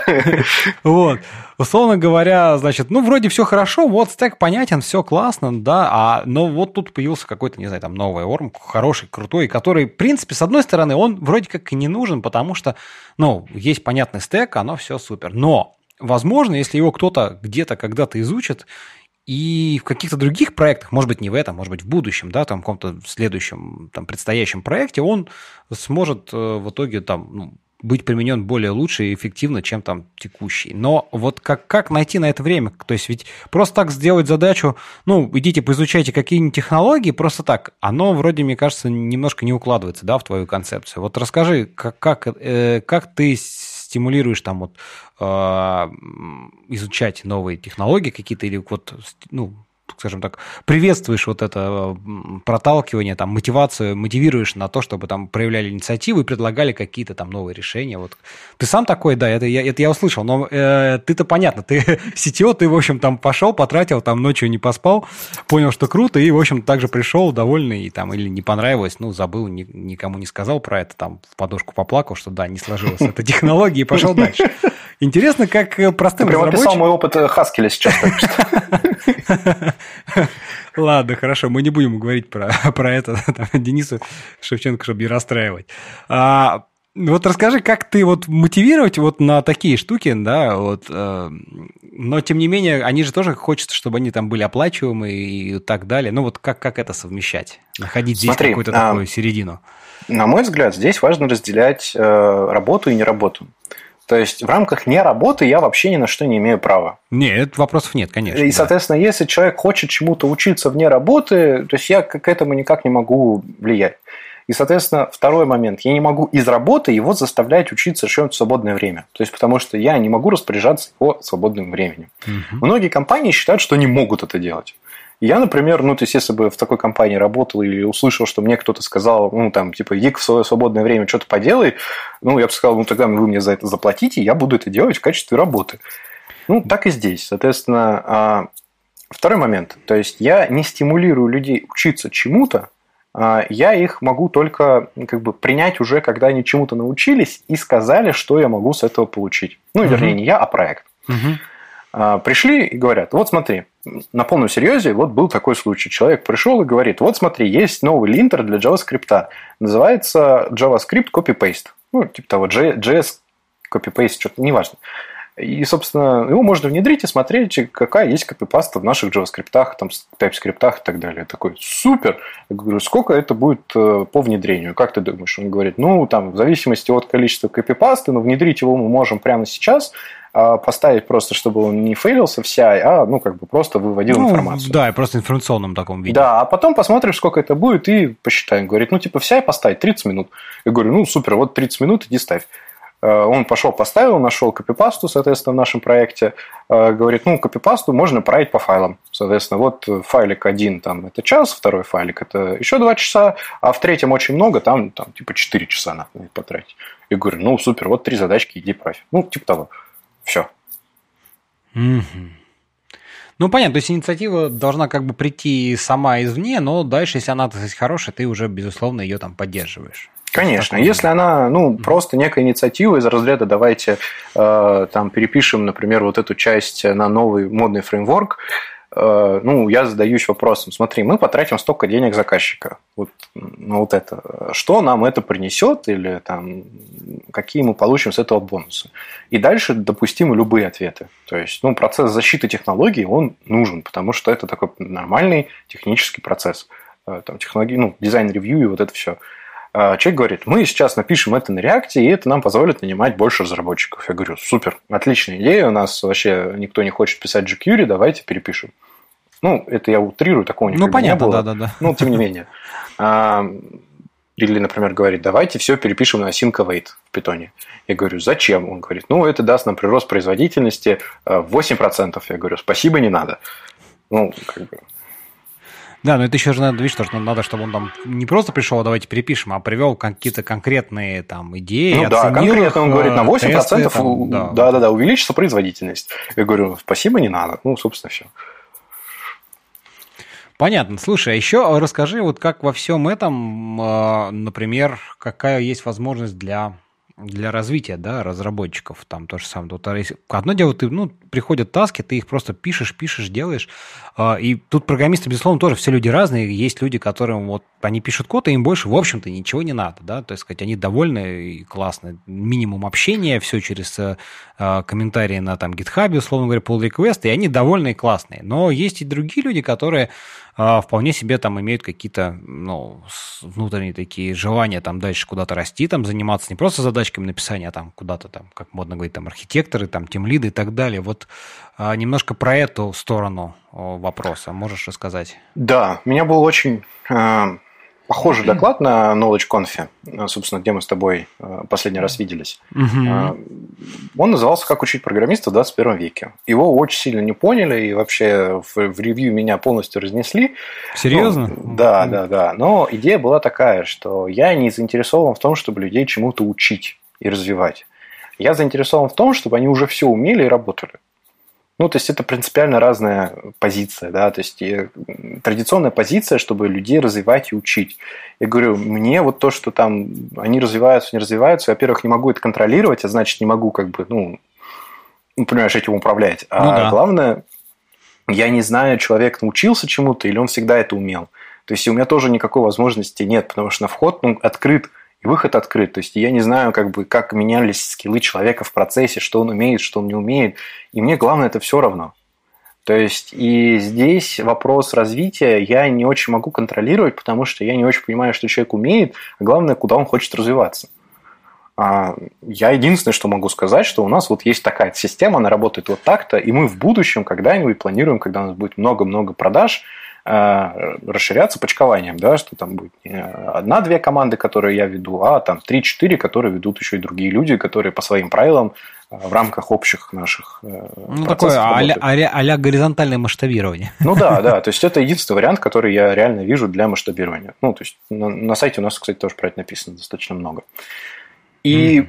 Вот э, это единственное, что я могу человеку вообще обещать. Но я не могу ему обещать, когда это будет, будет ли это когда-нибудь. Ну, то есть потому что продажами я тоже, на самом деле, не сильно управляю. И, собственно, какой-то SLA под продажами я тоже никогда не подписываю. Они сами откуда-то приходят, ну, приходят хорошо, не приходят, ну, как бы у нас есть старый клиент, поэтому тоже неплохо. Вот. И отвечая на твой вопрос, соответственно, раз я не могу это контролировать, я на этом вообще не акцентирую внимание. То есть, э, единственное, что я замечаю, что очень многие разработчики вообще не умеют делать то, что я считаю базой. Разработчики не умеют писать понятные тесты. То есть ключевое слово понятные тесты. То есть то, что многие разработчики вообще не умеют писать тесты, это понятно.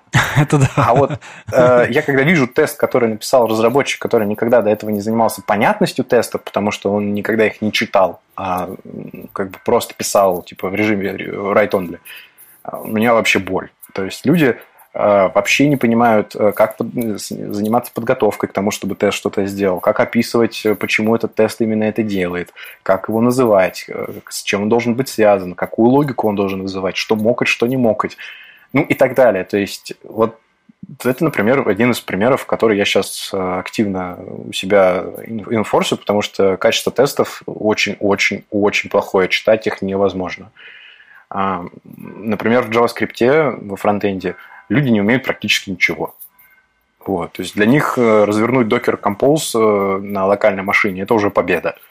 Ну, вот, э, понимаешь, а для некоторых это вообще, типа, ну, как бы не задача. Ну, и так далее. То есть из-за того, что есть очень много свежих сфер, и мы не разделяем их между разработчиками, и как бы разработчик может научиться вообще всему в рамках этого процесса, даже если он чего-то не умеет, и ему так или иначе придется написать и такой тест, и интеграционный, и документацию написать понятную – чтобы ее другой человек понял, да, то есть чтобы не просто ты написал тоже в режиме write only, типа и фиг с ней лежит, а нет, то есть человек, которому нужна документация, ревьюет того человека, кто пишет, чтобы ему было понятно, и он будет его мучить до тех пор, пока не поймет, а он может быть не сильно, ну, понимаешь, э, в этой технологии разбирающийся, ну, и так далее, в общем. И вот э, никогда не знаешь, где кто к чему, когда научится, поэтому возможности для развития есть, объективно, потому что, ну, то есть качество просто достаточно высокое, и те требования, которые мы предъявляем, достаточно высокие. Но если человек уже все это умеет, ну, то, наверное, ему особо некуда развиваться. Но тут еще важный момент, что я считаю, что если человек развивается в тим лида, ну, это его позор как инженера, да, потому что, ну, тим лид это не инженер, это человек, который занимается менеджментом. И как из инженера может получиться тим лид, я не понимаю лично.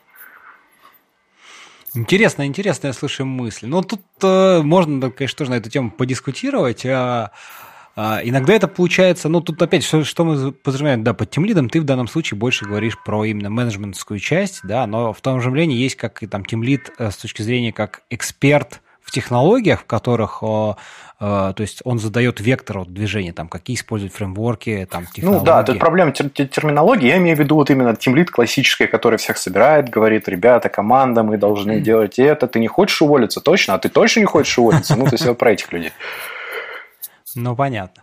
А, слушай, ну тут ты уже вот затронул несколько таких э, моментов, э, которые, наверное, тоже хочется твое мнение послушать. Про, вообще про сложность технологий современных. То есть вот я всегда про это спрашиваю, да, с кем мы там общаемся, и спрошу у тебя тоже, вот как ты вообще смотришь на это? Вот, ну, простой пример, да, там 15 лет назад мы там делали странички, которые ты там в HTML написал, нажал в браузере F5, и вот оно все уже у тебя новое, обновленное, да, и все супер. А вот э, то, какой сейчас, вот даже стек, если там, опять-таки, мы говорим про веб в первую очередь, мне кажется, это наибольшая, так, наиболее такая область, где это всего понакрутилось, этот снежный ком этих технологий, где там сборщики, там дальше это там, значит, докеры, там веб-паки, я уж не знаю, все это вот настолько, что даже чтобы просто там, не знаю, сделать банальную там форму, формочку, и чтобы просто там появилось, э, не знаю, два поля логин, пароль и там формочка там типа войти, надо написать не три строчки кода, а надо написать там, может быть, и три строчки кода, но еще поставить 10 тысяч разных э, пакетов, каких-то фреймворков, я не знаю, там нода, э, hot reload, вот вся вот эта инфраструктурная фигня, ну, может быть, не фигня, ладно, я так фигней называю, потому что очень много времени она занимает, и в итоге вот просто какие-то простые задачи, их время на их разработку, оно увеличивается вот исключительно благодаря вот сложности и большому набору вот этих смежных технологий. Вот как ты на этот тезис такой смотришь? Эм, я считаю, что стало проще. Сейчас mm, объясню. Интересно. А, да. Во-первых, никто не отменял веб-странички на HTML и CSS. Ну, то есть у меня, например, мой сайт написан, э, мой, который личный, написан, и в компании написан просто как э, HTML. В нем нет вообще ни, ни строчки JavaScript, вообще ничего. Просто HTML-текст. Угу. И это ровно так же, ну, даже чуть проще, потому что есть всякие дополнения, линтеры и так далее, которые можно поверх навесить, что они еще все проверят, что ты правильное CSS-свойство указал, и вообще молодец. А, но, с другой стороны, сложные вещи стало делать проще. Ну, то есть, если раньше тебе нужно было написать какую-то э, сложную систему с динамическими формами и так далее – ну, до свидания, все. То есть ты как бы погибнешь под сложностью навсегда. Ну, то есть тебе будет прям реально это тяжело.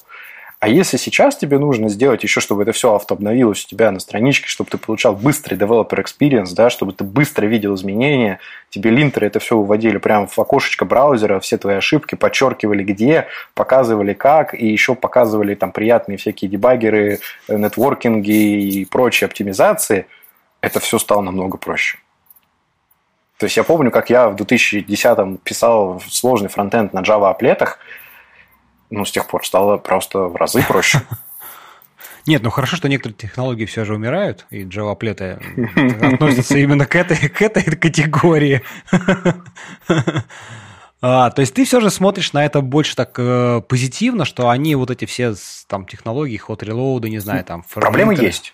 То есть mm-hmm. проблемы есть. И я вначале уже об этом говорил, да, что вся наша индустрия идет по пути, а, что там никто не смотрит за перформансом, никто не смотрит за размером, например, того же бандла фронта и так далее. А, ну, то есть и многие люди об этом говорят, что проблемы есть. Но другое дело, что все равно у нас есть прогресс, и очевидно, ну, как бы в технологиях он есть. Регресс и деградация, о чем мы говорили в самом начале, она возникает в том, как люди этот прогресс используют. И когда они начинают делать простые вещи сложно, естественно, у них получается огромный оверхед, ну, просто со всех сторон. И вот им там тяжело и больно. Но если ты делаешь э, простые веб-странички на простых HTML-формочках, то у тебя все супер быстро и прекрасно работает. И никаких проблем у тебя не возникает. Но когда тебе нужны сложные вещи, ты берешь и делаешь сложные вещи э, очень просто. Ну, не очень просто, но достаточно просто, чтобы не погибнуть под э, весом этой сложности. Слушай, ну, может быть, мне кажется, тут все, все как-то, как э, все в нашем мире развивается по спирали, да, и вот, допустим, там сначала э, там не было никаких модулей, вот, значит, э, в, ну, появилась такая штука, как там, не знаю, если говорить про фронтенд, модульность, да, где можно было быстренько разбить на модули и подключать их. Ну, все стали разбивать, появилось 100-500 модулей, миллион разных, да, и, значит, сразу там страницы в весе утяжелились на порядок просто. Сразу, о, слушайте, надо же задуматься по оптимизации. Вот, значит, стали там всякие штришейкинги и прочее, прочее, да, вот, значит, сейчас немножко на этом акцент. И вот оно там следующий виток, да, ну, это вроде как побороли там, потому что, опять-таки, там все телефоны, телевизоры, компьютеры там стали на порядок быстрее, уже можно это подзабить, скорости везде быстрые. Давайте теперь, значит, сосредоточимся на каких-то других проблемах разработчиков, да, там, как нам... Сейчас на компиляторах все будут концентрироваться, конечно. То да, да, вот сейчас... он, текущий, текущий тренд понятен, там, ВАСМ и, и все такое. Ну да, то есть сейчас у нас есть хороший компилятор JavaScript, в JavaScript это Svelte, ну, то есть он достаточен для того, чтобы на нем уже делать э, многие хорошие вещи, но это все-таки один из первых таких именно компиляторов да, для JavaScript. А, будут другие, будут, э, соответственно, на Rust, будут э, на других еще, возможно, языках.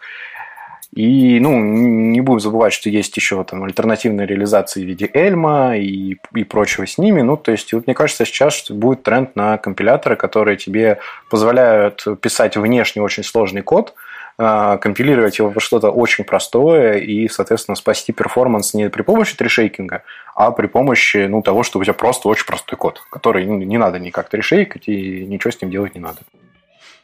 Не, ну идея, идея, да, компиляции вот этой прослой, умной прослойки, которая, в общем-то, берет на себя много вопросов оптимизации, даже какого-то, может быть, не очень оптимального кода, это как бы, ну, она всегда такая была, там то же самое GCC, извини меня, там как бы он же на самом деле под, или там под капотом много чего делает того, что ты, как простой прикладной программист, в жизни даже не думал. Кстати, да. могу порекомендовать э, доклад э, Виталия Баргилевского с э, FPUR конференции, он как раз рассказывал теорию компилятора строения. Очень интересно, как раз на примере Haskell, Glasgow Haskell Compiler. Да, добавим тоже обязательно ссылочку на это. А, ну что, что-то вроде бы так обсудили все какие темы, да, и уже немного, не мало, там за полтора часа с тобой так вышли. А давай, наверное, потихонечку а, закругляться. Может быть, что-то еще, если хочешь добавить, что мы вдруг по каким-то причинам не обсудили. А. Слушай, да вроде бы мы с тобой так вот прям по всем темам прошлись, а, какие-то поверхностно, какие-то глубоко. Мне очень понравилось.